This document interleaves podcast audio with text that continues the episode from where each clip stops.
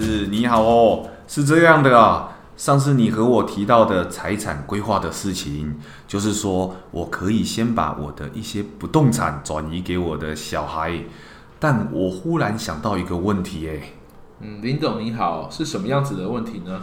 我在想啊，如果我现在开始每年都送一些房子给我的小孩，那我就先去缴那个赠与税。但我听人家说，如果我真的不幸怎么了，我之前赠与给小孩的房子会被回算回遗产课税，这样我不就要缴两次税吗？人生总是有意外，我也很担心这一点。嗯，了解了。呃，关于这个问题，呃，林董你倒是可以放心哈，是这样子的。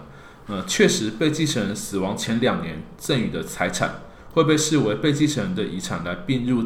呃，他的遗产的总额来去做这个课税的动作哈，但是有个但但说是说哈，如果之前已经缴纳过赠与税的部分是可以扣除的哦，所以其实并不会因为呃做了这个资产的规划而去多缴税，顶多就是回到原点而已哈。所以其实您说的没错，人生总是有意外，但是先做规划的话，对整体的税负考量还是会比较有利的哦。哦，这样我了解了。那土地增值税的部分呢？好像我不管先卖给我小孩，或是送给小孩，都是要缴这个土增税。继承好像不用吼，我这个地都拿很久了，我怕这个土增税很高啊。嗯，林董你说的没错哈，呃，身后的继承是不用缴土增税的。再次出售时的土地的前次的遗产限值，也会以继承时的公告限值来做计算哈。整体土地增值税的税负其实会降低了不少，呃，但是我们其实呃就是要评估是说哈，先缴纳的土增税和赠与税，以及后缴纳的遗产税，呃，怎么做会比较划算？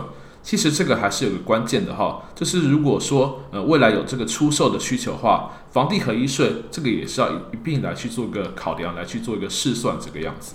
嗯，这个是什么意思啊？嗯，是这样子的哈。如果我们来做这个财产的规划哈，我们会先缴的税有赠与税和土增税。那如果都是用继承的方式的话，那就是缴这个遗产税。那如果是后续有出售的状况的话，呃，例如说你先赠与给小孩的不动产，他拿去卖掉了，那他就是可能会用这个房地合一税的新制来课税。呃，但是如果是用继承的方式给小孩，他再拿去卖掉的话，那他就可能可以适用这个旧制。那旧制就是说，这个土地所得是免税的哈。那这个一来一回也是差了不少钱哈。所以是是这样子的哈，除非能够保证说子女未来永远不卖，就不会有这个房地合一税的问题。哦，所以就是说，假设我的孩子拿了我的房子和土地，他都不卖的话，我就来思考赠与税及土增税与遗产税的差异。那如果他有可能会卖的话，我还是要多想一下房地合一税的影响，是这样的吗？嗯，没有错啊。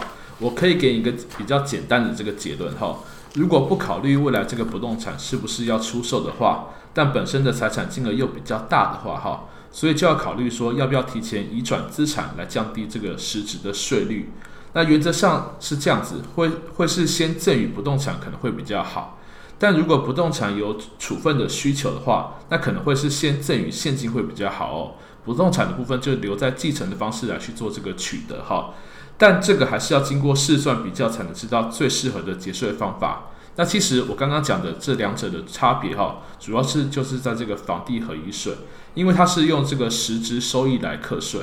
而且短期交易的税，呃，税率是非常非常高的哈。其他的像遗产税、赠与税、土增税的部分，呃，都是用土地的公告现值和房房屋的这个评定价格来做基准，和市价，呃，目前来说都会有一个显著的差异哈。